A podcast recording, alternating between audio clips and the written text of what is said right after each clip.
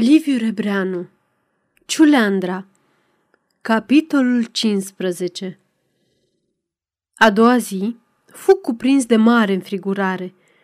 Se aștepta că doctorul îi va mai zice ceva și era teamă că nu se va putea stăpâni să nu-i ceară explicații pentru aluziile neînțelese cu care îl săcăise. Doctorul însă fu și mai sobru ca de obicei – era îmbrăcat în negru. Se uită câteva clipe, mohorât la puiu, și nu-i adresă niciun cuvânt. Și-a dat seama că ieri a făcut o gafă. Socoti puiul mulțumit. Mai târziu, găsi suspectă și această purtare a doctorului. De ce nu i-a vorbit nimică? Și de ce s-a îmbrăcat în haine negre tocmai în ziua înmormântării ei? În curând, uită pe doctor și nu se mai gândi decât la mormântare.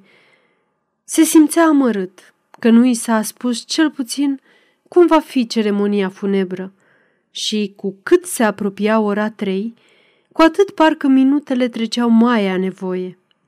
Apoi, când sosi în sfârșit momentul în care trebuia să înceapă serviciul religios, puiul se așeză în genunchi lângă fereastră, cu fruntea sprijinită pe pervaz și prinse să se roage fierbinte. Nu mai știa nicio rugăciune, afară de tatăl nostru, dar și aceasta îi ajungea acum. O repetă de sute de ori, cu evlavie, cu lacrimi și cu însetare. În răstimpuri se întrerupea și suspina din profunzimile inimii. Iartă-mă, Madlen, fieți milă de mine. Genunchii, neobișnuiți, îi amorțiră. Dureri de cuțite îl junghiau prin încheieturi. Stătea însă neclintit, ca țintuit acolo. Suferința o simțea ca o ușurare. Așa îl găsiră târziu, când se întoarseră de la cimitir bătrânul Faranga și Matilda, în cameră era întuneric și puiul murmura lângă fereastră, ghemuit, zgribulit de frig, cu buzele vinete, aceeași rugăciune simplă. Trebuie să-l ajute bătrânul să se scoale și să-l ducă până la pat. ce e asta, puiule?" întrebă Faranga îngrijorat. Am însoțit-o și eu pe Madeleine până la groapa în care eu am aruncat-o. Șopti dânsul liniștit, cu o tristețe întipărită pe față. Ochii roșii ai bătrânului se umplură de lacrimi, iar Matilda, ștergându-și nasul, bolborosi printre sughițuri. S-a sfârșit. Sărăcuța, Madeleine. O, oh, mon Dieu! Mon Dieu! Soie calm, Tilda, îi zise Faranga cu imputare. Maintenant, c'est fini. Elle, du moins, se repose bien, tandis que nous autres... Pauvre, pauvre puiu, cum tu as changé? Reveni Matilda cu o nouă năvală de plâns. Matilda, ase! Făcu bătrânul cu severitate. Puiul le ceru să-i povestească cum s-a desfășurat ceremonia și astfel Matilda a început să se manifeste în toată voia. Mai plângând, mai zâmbind, îi zugrăvia amănuntele cele mai neînsemnate. Înșiră pendelete parcă le-ar fi învățat pe din afară numele tuturor persoanelor distinse care au venit să vază pe Madeleine pe catafalc. Era atât de frumoasă, scumpa de ea, chiar moartă, că nimeni n-a putut o contempla fără o exclamație de durere și fără a vărsa o lacrimă sinceră pentru pierderea unei ființe așa de fermecătoare. Descrise coroanele, dricul, urmat de zece preoți și un episcop, doi miniștri, cinci diplomați și tot ce au Bucureștii mai select. Încă de ieri de la prânz a fost transportată la Biserica Albă. lăcașul de rugăciune favorit al răposatei. Peste 70 de cupeuri și automobile au întovărășit pe povră Marlen până la Belu, unde acum se odihnește în cavoul familiei Faranga, alături de mama lui Puiu. Știi că am zărit și pe doctorul tău în biserică, observă bătrânul, când abundența verbală a Matildei se mai potoli. Da? îngălbeni puiul. A fost și el? Sa l'honneur, se repezi Matilda. Ça signifie qu'il est un homme vraiment très sensible. Apoi, în vreme ce puiul rumega spăimântat știrea aceasta, ea continuă cu mai multe lan să-i spună inscripțiile tuturor coroanelor, detaliile costumelor tuturor doamnelor, mărcile automobilelor tuturor participanților. Volubilitatea ei prodigioasă făcu pe puiul să uite chestia cu doctorul și în cele din urmă chiar să o întrebe dacă s-a interesat cineva și de dânsul. Matilda, fericită că a fost stârnită, izbucni furtunos. Cineva? Întreabă mai bine cine nu s-a interesat. O, oh, mon puiu, nici nu-ți închipui cât te compătimește toată lumea. Și n-ai idee câți oameni, prieteni, devotați s-au dovedit în împrejurările acestea triste. În nenorocire se călește prietenia, foarte adevărat. Ei bine, toți, dar absolut toți prietenii tăi m-au asaltat cu întrebări despre tine și vor să vie să te vadă. Aceasta este o înregistrare Cărțiaudio.eu. Pentru mai multe informații sau dacă dorești să te oferi voluntar, vizitează www.cărțiaudio.eu. Toate înregistrările Cărțiaudio.eu sunt din domeniu public. Puiu ascultă cu un surâs trist asigurările ei vertiginoase.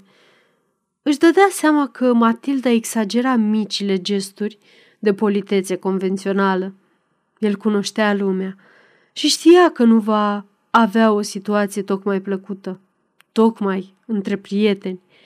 De altfel, bătrânul însuși, la fel a văzut când, din primul moment, i-a spus că va trebui să trăiască în străinătate câțiva ani, până se vor mai uita lucrurile. În sfârșit, Matilda, epuizând întrucâtva subiectul, se grăbi să schimbe vorba. Dar acum să ne mai ocupăm și de tine, puiule, Poli îmi spuse că ai început să te obișnuiești puțin aici. E, vraiment, tu as raison.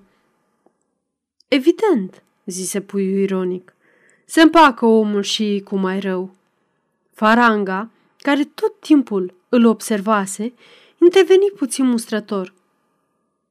Cum, dragul meu, iar ești abătut. Bine, înțeleg să nu fi încântat, dar situația ta oricum, în împrejurările date, e destul de bună. Nici nu cred că ar putea fi mai bună. Dacă doctorul s-a crezut obligat să vie la mormântare, înseamnă că își dă seama cu cine are de-a face. Probabil, murmură puiul cu o tresărire. Și totuși te văd parcă mai trist ca alaltă ieri, insistă bătrânul. Ai vreo nemulțumire specială? Îți lipsește ceva?" Poate că alaltă ieri nu-mi dădeam încă seama, zise puiul gânditor. În două zile, un om, singur cu sufletul lui, între patru ziduri, înțelege mai mult decât altfel în 20 de ani.